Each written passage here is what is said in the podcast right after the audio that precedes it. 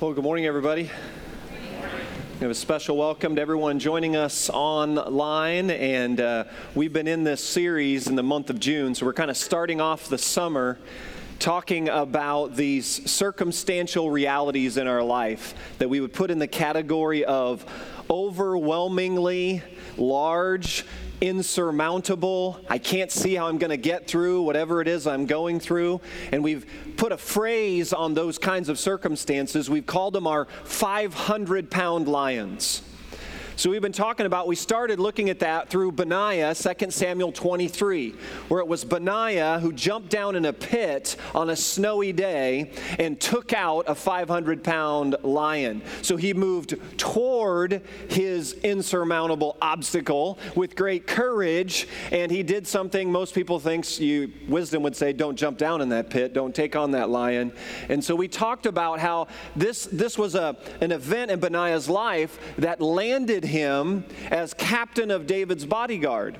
He became like the head of the Secret Service for King David. And so we talked about the principle from 2 Samuel 23 was this that often our deepest pain and our biggest problems are like an arrow pointing to God's larger purposes. Because if Benaiah hadn't stepped toward that 500 pound lion, he most likely wouldn't have ended up captain of David's bodyguard. And then from that, we looked at Hezekiah in Isaiah 36 and 37. And Hezekiah was king of the southern kingdom of Judah, and he was doing God's will, God's way for God's glory. He was right where God wanted him to be. And he had stepped toward his 500 pound lions. He was stepping toward God's purposes, following that arrow, saying, God, I'm following you. Doing what you've asked me to do. And here's what Hezekiah found he found that those 500 pound lions kind of multiplied, became a, a pride of lions, a large pack of lions to the tune of 185,000 Assyrians who weren't in a welcoming position towards the Israelites. So Hezekiah found that the more he stepped towards God's purposes, that God often reframed his current realities. He didn't immediately change them. We talked about how Hezekiah taught us about how do we reframe some of our 500 pound lions. Remember, he went to the temple of God, he called a friend of God, fell on his face before God, and how that began to reframe his current realities. So today, I want to look at Deuteronomy chapter 7. So open your Bibles, Deuteronomy chapter 7. Here's what we're going to see today from this story we're going to see this that sometimes God chooses to deal with our 500 pound lions swiftly. Sometimes he does that. Benaiah, a pit, snowy day, lion alive, lion dead by the end of the day. Swiftly. Hezekiah, Goes to bed one night, 185,000 Assyrians are coming to take him and the small remnant of God's people out. At the end of Isaiah 37, it says Hezekiah got up the next morning, and 185,000 Assyrian troops were dead, put to death by an angel of the Lord. Swift. Sometimes God chooses to deal with our 500 pound lions swiftly, but sometimes He chooses to deal with them gradually, slowly little by little. So, Deuteronomy 7. Here's the context for this part of the story. This is where the Israelites had been in captivity in Egypt for 400 years. So the story really begins back in Exodus. So if you want to write outside the margin there in your Bible, you could write like, start reading the storyline like Exodus 10 through 12 talks about how God decided it's time after 400 years. He'd heard their groans in slavery, he heard their cries for help. God's going to step in and get them out of slavery of Egypt because Egypt was not their destiny. Egypt was not the promised land. Israel was their promised geographical land. But they were there for 400 years. So this was a problem. And so God steps in, and notice now, he very swiftly and promptly does some things to pry open the king of Egypt, Pharaoh. Pharaoh had a stranglehold on the Egypt on the Israelites. So through 10 plagues, plague of the blood, plague of the flies, plague of the frog, you can read all these plagues in Exodus 10, 11, 12. He's prying open Pharaoh's hand with some swift and bold acts. And at the end, God's people are released and they head off. They head out of Egypt north towards the promised land. And this is an amazing moment for the people of God. This is why the scriptures rehearse so many times in the Psalms you read. The people of God are saying, Remember when God set you free from Egypt. Remember how he led you. Remember how he guided you. This is a significant, defining moment in the history of God's people. And it was swift and it was decisive on the release. Now, don't forget, it was lengthy in that it was 400 years. 400 years of captivity. There was a lot of groaning, a lot of crying out a lot of slow and a lot of gradual there. But when God decided to act, it was swift and it was decisive. So the people of God move out and they come up to the banks of the Red Sea. And how about this moment for the people of God, right? How about that swift, decisive? How about that 500 pound lion they were staring at? A body of water, uncrossable, an angry Egyptian army behind him because Pharaoh decided, I'll let you go. No, I've changed my mind. That was his routine, by the way, right? So he said, Okay, you can go. No, I've changed my mind. Okay, you can go. No, I've changed my mind. So he sends the army after them. So there's this encroaching Egyptian army on one side, uncrossable body of water on the other side. And the scriptures record in Exodus that God steps in and he parts the sea and the people cross on dry land, and the waters sweep away the Egyptians. I mean, this is an unbelievable display of swift, decisive, instantaneous delivery. So you've got a swift exit from Egypt, a swift moment of as you're leaving, you're going to continue to progress. So the people of God had to be on fire right then. They were like, man, God is coming through. God is guiding. God is leaving pillar of fire, pillar of cloud. He is on our side. He is moving mountains. He's moving bodies of water water. Nothing can stop us now. So, this is where we pick up the story. Deuteronomy chapter 7. Here's where they're headed. When the Lord your God brings you into the land you are entering to possess. Now, what land is that? That's the land of Israel. So when you look on your maps, Egypt's about 400 miles south. So Israel's to the north. That's the geographic place. That's their promised land. They're like, yes, the Lord is leading us there. They're saying, Amen. And drives out before you many nations the Hittites, Girgashites, Amorites, Canaanites, Perizzites, Hivites, and Jebusites. Seven nations larger and stronger than you. So here's what the Israelites are facing they're being extracted out of 400 years of slavery. They're exiting, they're crossing the Red Sea. They're seeing God come through in amazing ways. They're no doubt looking at a two to three month journey into the promised land, and they're going, God's going before us. God's going to make a way. And notice he, they're enemy occupied territory. So the Girgashites, Jebusites, Hivite, all those ites in there, those again are not welcome wagons. That they're not welcoming the Israelites to come into that territory. So it's enemy occupied territory. Notice notice, bigger and stronger than you. So that's a bunch of 500 pounds. There's another pride of 500 pound lions right there. So many of you come into today, you're facing some things. You're Deuteronomy 7, verse 1. You're like, Lord, I'm journeying out in life and I'm staring at some things bigger and stronger than me. My own Jebusites, my own Hittites, my own Hivites, my own Girgashites, you name them. They're too big, they're too strong, they're too overwhelming. Look what God now steps in to remind them.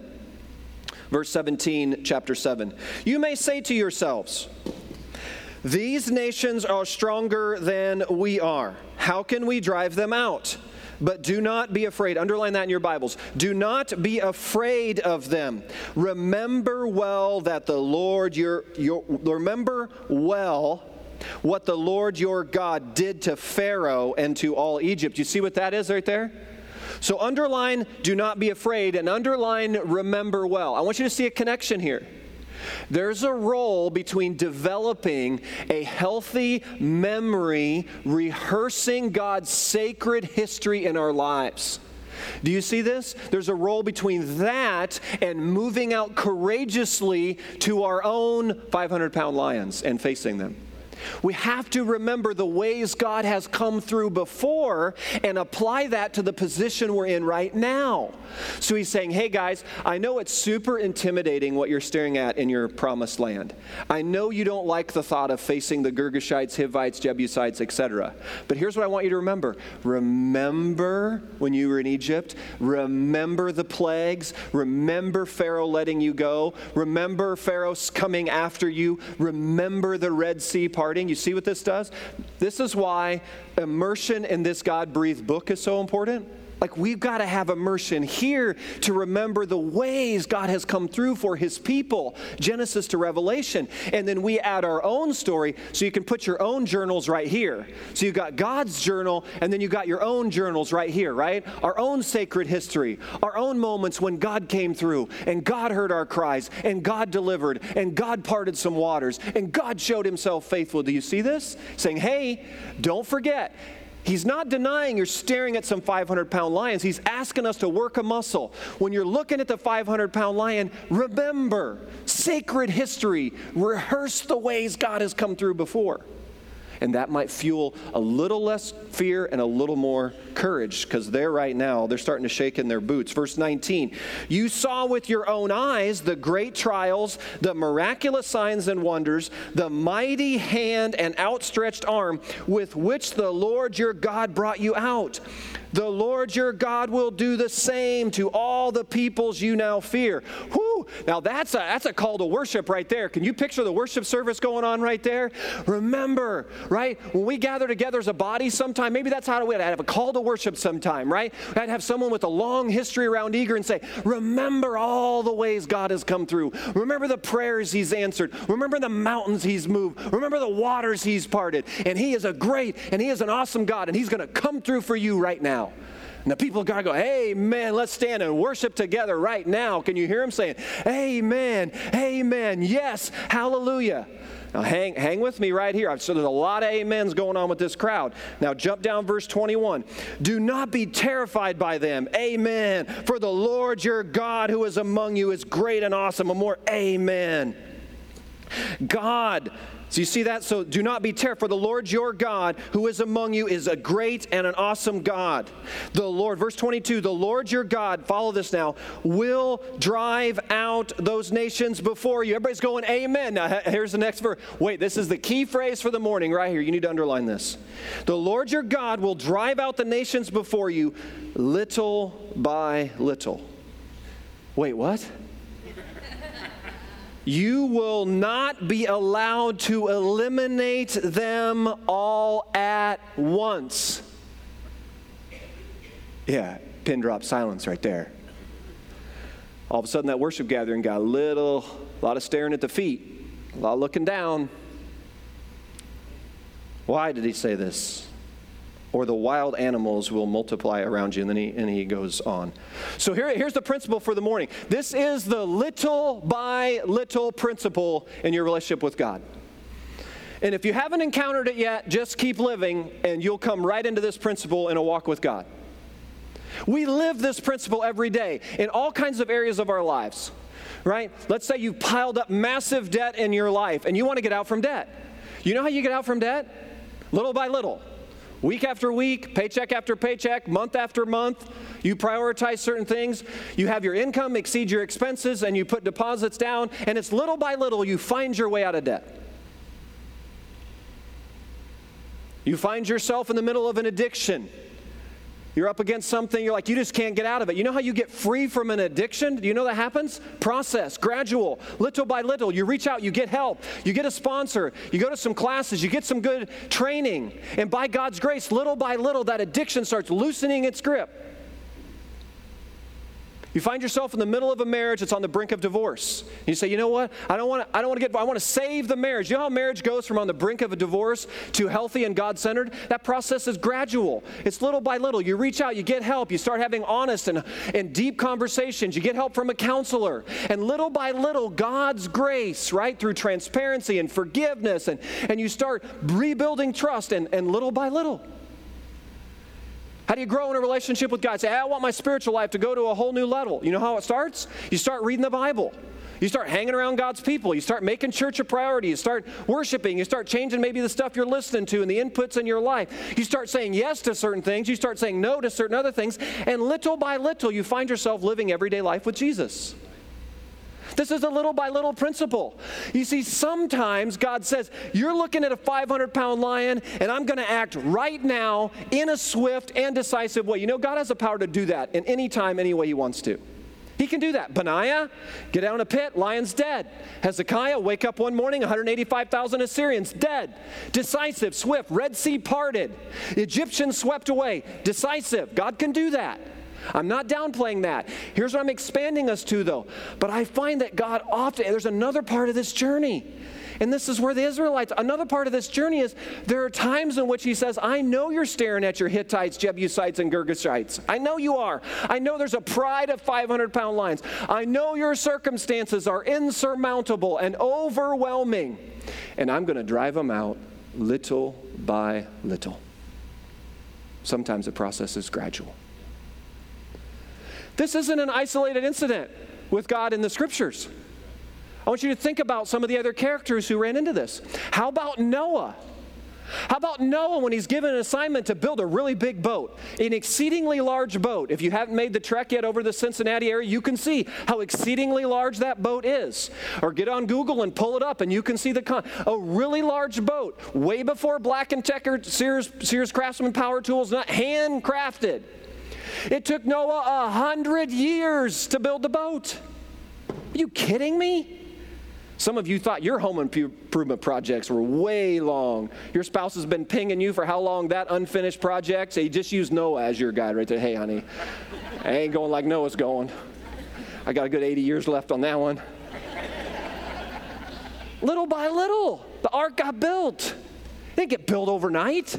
How about King David? King David was anointed king at age 17. Do you know that he occupied the throne little by little? He didn't get to the throne until he was 30.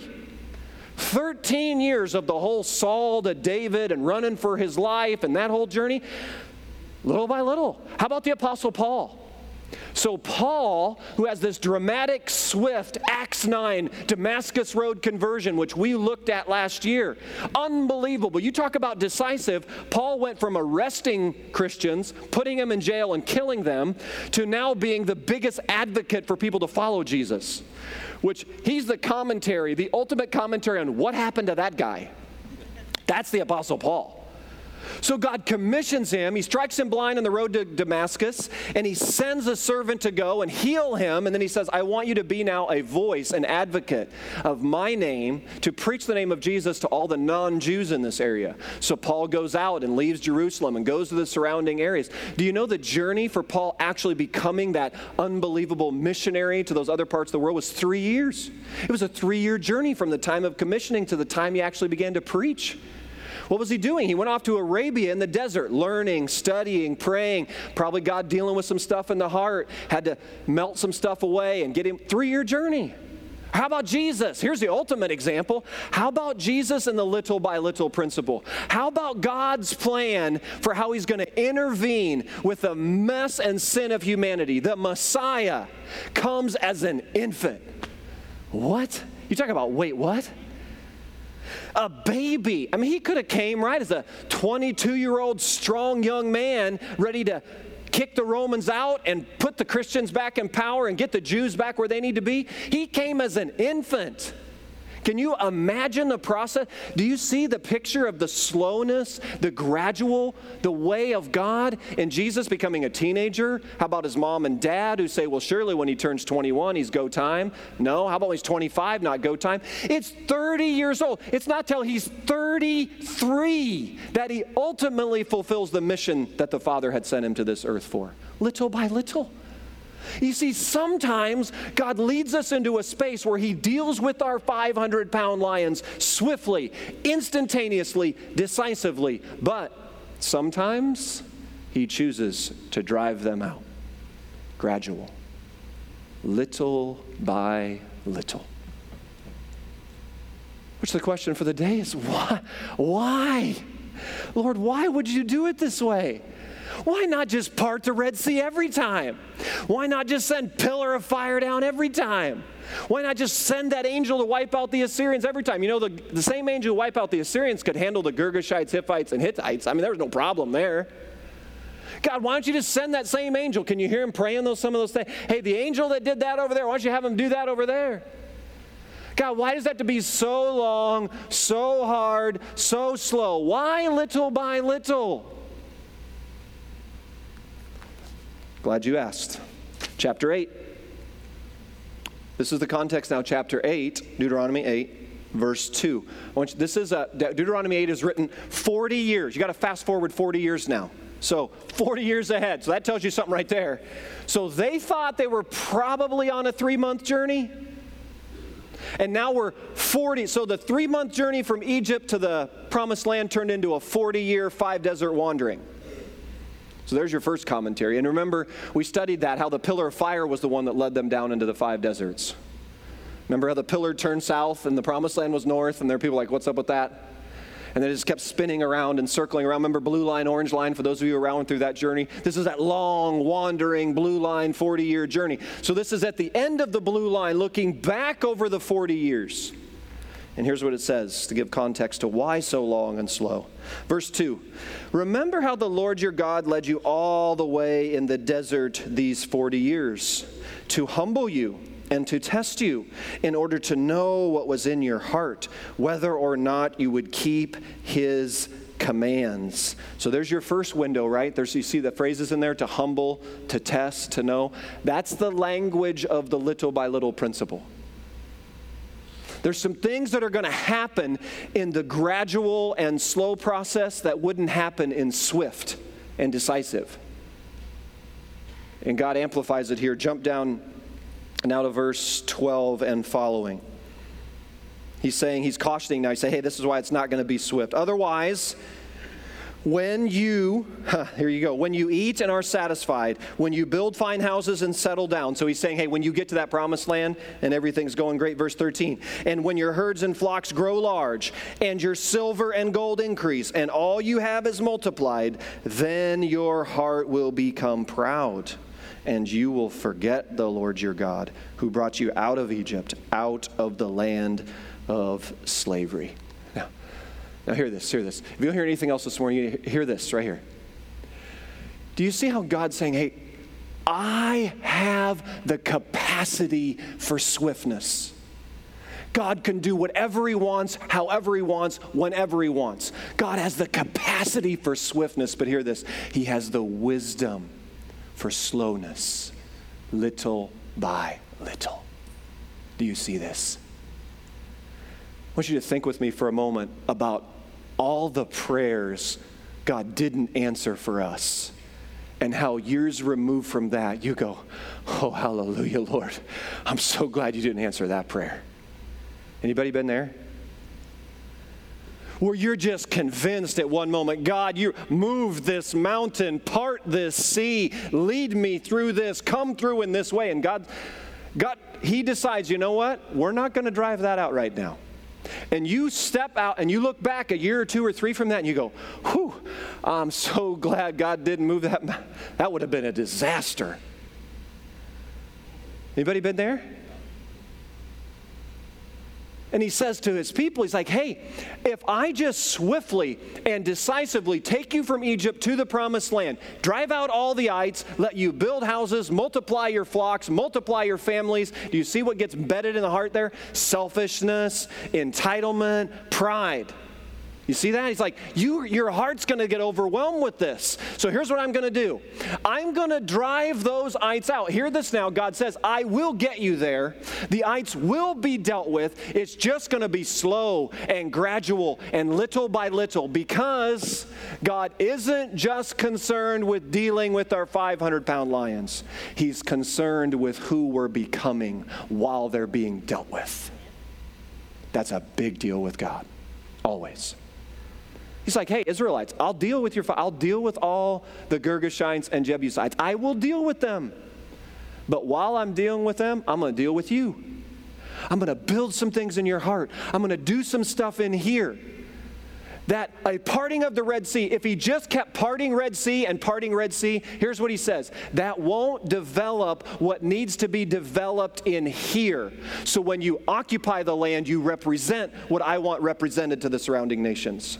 It was about who were, they were becoming to occupy the promised land, not just about occupying the promised land. Same principle for you and I. God has the capacity for swiftness in all of our 500 pound lion scenarios. He can turn that situation around right now, but He also has the wisdom for little by little. To say, hey, there's some things I want to work in your heart while we work this out. Things like what? Do you know perseverance? I want you to think about the character quality of perseverance. How does perseverance really get built in our lives? It doesn't get built through Red Sea moments. It doesn't get built through instantaneous, swift, and decisive. That's not how this works. Any parent knows this if you're raising up your children. The only way perseverance gets developed at the core of our character is when you walk up to something and you are convinced you might not make it. You're at the end of your rope, and right there in that space, you, you set by God's grace and the help of His Spirit, you press through and you press on with courage, and you see God bring you through. And you know what gets developed out of all that? Perseverance, an endurance, a not quitting, a keep going you don't just get zapped with that.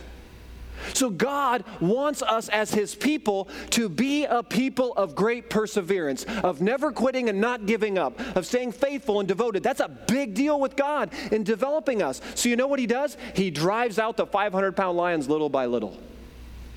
So, we become people of perseverance. How about faith? What's the Bible say about faith? How much value does God put on faith? Being a person of great faith and trust and confidence in Him. The Bible says, without faith, it is impossible to please God. That tells me that was a big deal with Him. So, without faith, it's impossible to please God. Without uncertainty, it's impossible to grow faith. So here's the deal. We're asking God to swiftly deal with that 500 pound lion. He's like, but I want to develop some faith in you, Simpson. I want the roots of faith to go down deep. So here's what I'm going to do I'm going to drive that out just a little, an inch by inch deal. And now it's going to be super frustrating to you. I know you're going to be real impatient. I know you're going to wrestle around and moan and complain, all those things. But here's what I'm going to do little by little, I'm going to deal with that. And if you'll stay with me in that space, you'll be a man of greater faith when that lion is developed, taken care of. You see that? How about humility?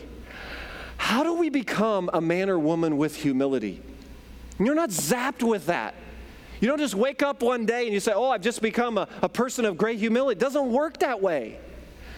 You wake up one day, you don't have to work at becoming pride filled, self centered, and entitled. You don't have to work at that. That's the Genesis 3, current and the You just wake up and breathe that air. How do you become a person who has appropriately sized in the big scheme of life? How does that happen? You know how it happens? 500 pound lions being driven out, driven out little by little.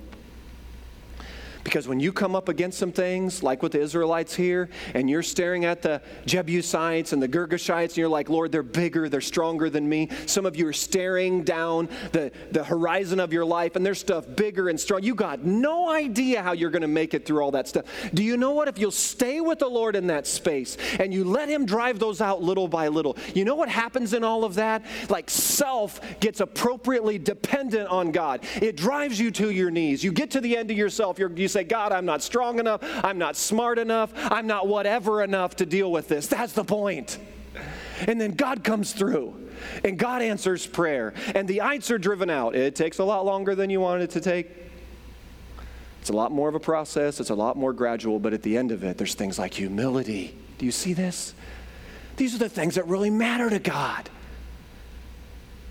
That's why when we're praying, and it's okay to pray, it's okay to pray bold prayers and ask for swift action. But here's what we need to be able to we need to be able to embrace when God chooses to step in with the wisdom of slowness and the principle of little by little. To embrace it and not rebel against it. To not push back, but just to settle into it and say, Lord, obviously you're up to something quite a bit bigger because you're choosing not to part that Red Sea right now. It's not that he's not hearing. Some of you have been wrestling with, you think God's maybe like given up on you with something, or he's not hearing your prayers. You're not praying just right. You're like, oh, I'm not spending enough time in the prayer room, or I'm not doing whatever enough. That has anything to do with that. It has to do with this that God has absolute capacity to deal with that situation very swiftly, but he has the wisdom to deal with it slowly.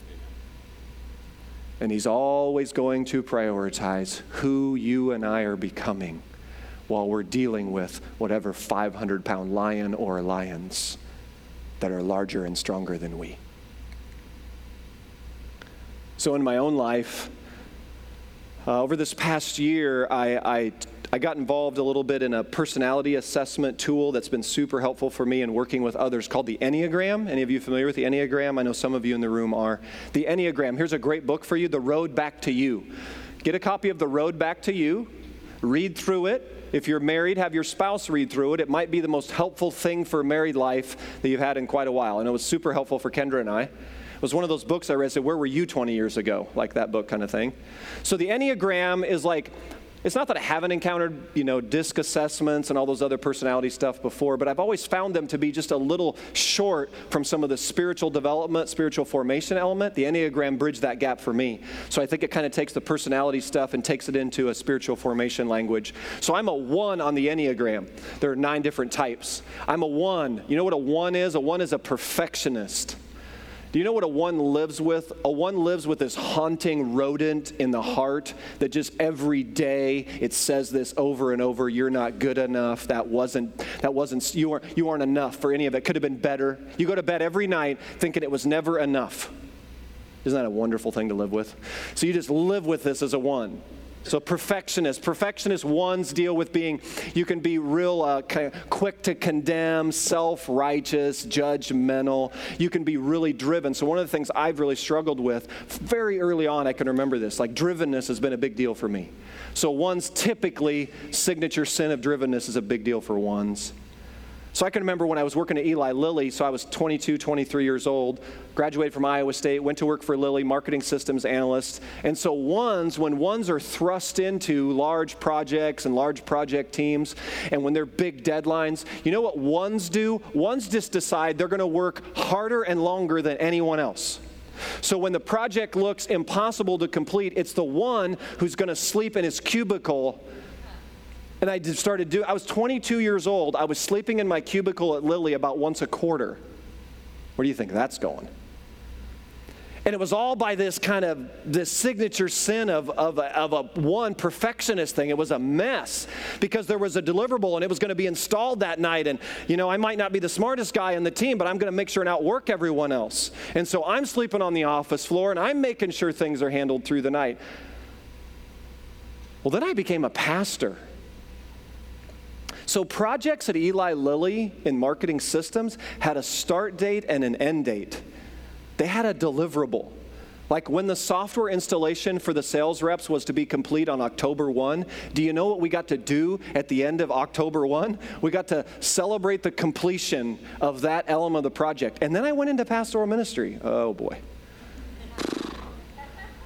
picture how the Lord put me in. So I was thrust from, you know, projects that had start and end date to now the project of people development, which has plenty of start dates. I have yet to find an appropriate end date on any of them, including me. Are you kidding me? So you picture, okay, Sim- Simpson's carrying in this. This is like a Jebusite level. This is bigger and stronger than me. Like drivenness has got to get, it's got to get taken out of Simpson. You know how God's chosen to do it? Little by little. Across 26 years, little by little. How? He did things like this. He, he sent a mentor into my life early on when I was transitioning from Lilly. You get to hear from him in November. He'll be here speaking, named Sundar Christian. He sent Sundar Christian into my life. And Sundar sat with me and he knew a little bit about some of the drivenness story. He could quickly diagnose the, my oneness, the dysfunction of my oneness. And he said, Hey, Eric, I'm concerned. You maybe got 10, maybe 15 years in pastoral ministry. You're, you're not going to make it. So he began to help me understand Sabbath. Never even knew what Sabbath was, really. It was my day off. God knows nothing of day off, He knows of Sabbath. So he started working with me on Sabbath. And then the Lord placed an amazing woman in my life Kendra, who's a nine. Do you know what nines are in the Enneagram? Nines love to chip away at ones. nines are an assault on ones. It's a wonderful gift. She's a peacemaker.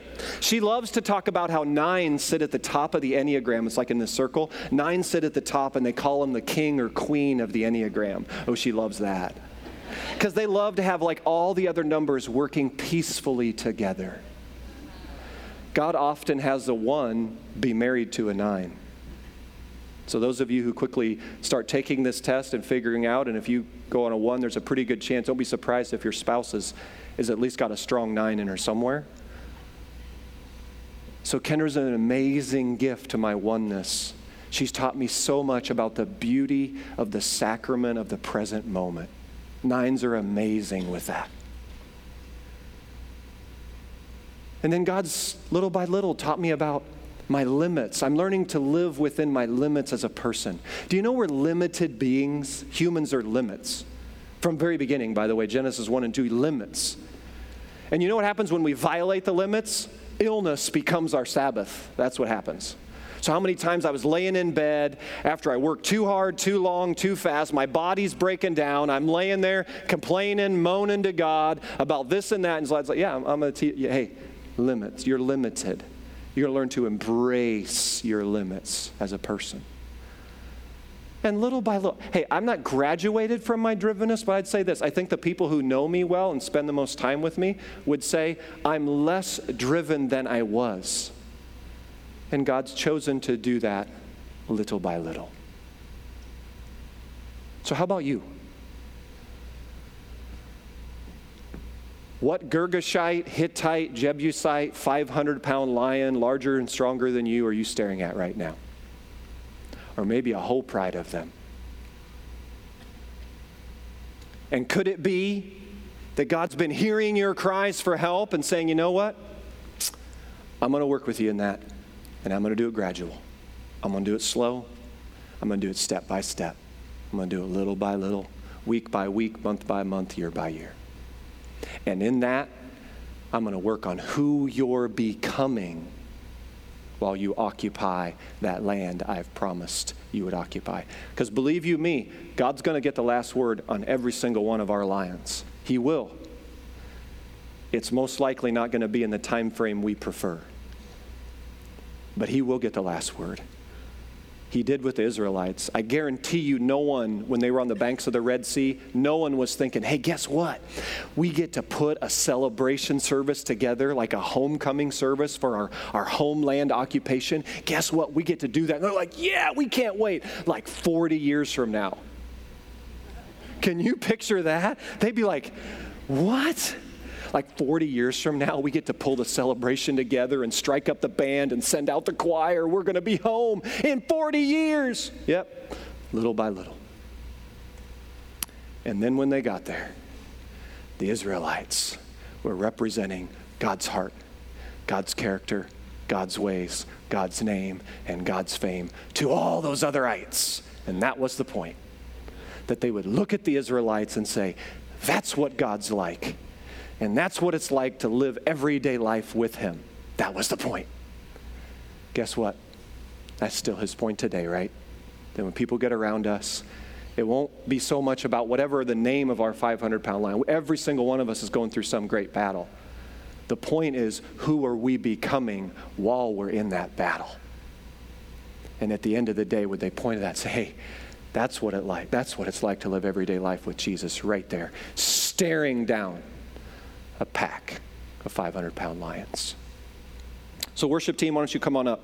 Here's what we're going to do to kind of wrap up a little bit of this mini series through the summer. I know many of you haven't been able to come every week, but stay connected with us online and keep up with some of these summer messages this way. And I want to kind of draw this little three week series to a close by giving you an opportunity to respond been some good prayer times with some of you. Some of you have written very transparently on your prayer cards. That's been great. We're glad to pray for you that way. But maybe this morning, maybe this morning, you want to come forward and you want to kneel and you want to pray just as a, a statement of surrender in the little by little process you find yourself in. Maybe by you coming forward this morning, you're just saying, you know what, God, here's what I know. I know you're hearing my cry for help. I know I've been wrestling with why it's been so slow and gradual. But here's what I'm doing this morning I'm going to lay it down, and I'm going to surrender, and I'm going to trust that though, though huh, those circumstances are stronger and larger than me, there is a great and an awesome God that we serve. And you will get the last word. And I trust you. And though you may come through swiftly, oftentimes you have the wisdom to come through gradually. And so maybe you want to come forward during the song. Just kind of have a moment, just you and the Lord, just to lay some things down, open that stuff up. And at the end of this song, I'm going to come up and just kind of lead through a prayer time. So let's stand together. So, Psalm 136, here's what the psalmist says, which, by the way, the people of God are always writing these kinds of languages. And after this morning's message, it gives you context for why you hear lines like this when it says, But you swept Pharaoh and his army into the Red Sea. His love endures forever. To him who led his people through the desert, his love endures forever. So, verse 15 says, Hey, God, you did it decisively and swiftly one moment. And verse 16 says, But then you decided to do it slowly and gradually for 40 years and five deserts the next. And in both lines, he says, His love endures forever. So may the God of all of the 500 pound lions you're staring at, the lion of the tribe of Judah, may he send forth the power of his spirit in your life to send you out of here with a perspective to be a people of the little by little to worship in the gradual, and then to worship when it's swift and decisive. Go in his name. Amen.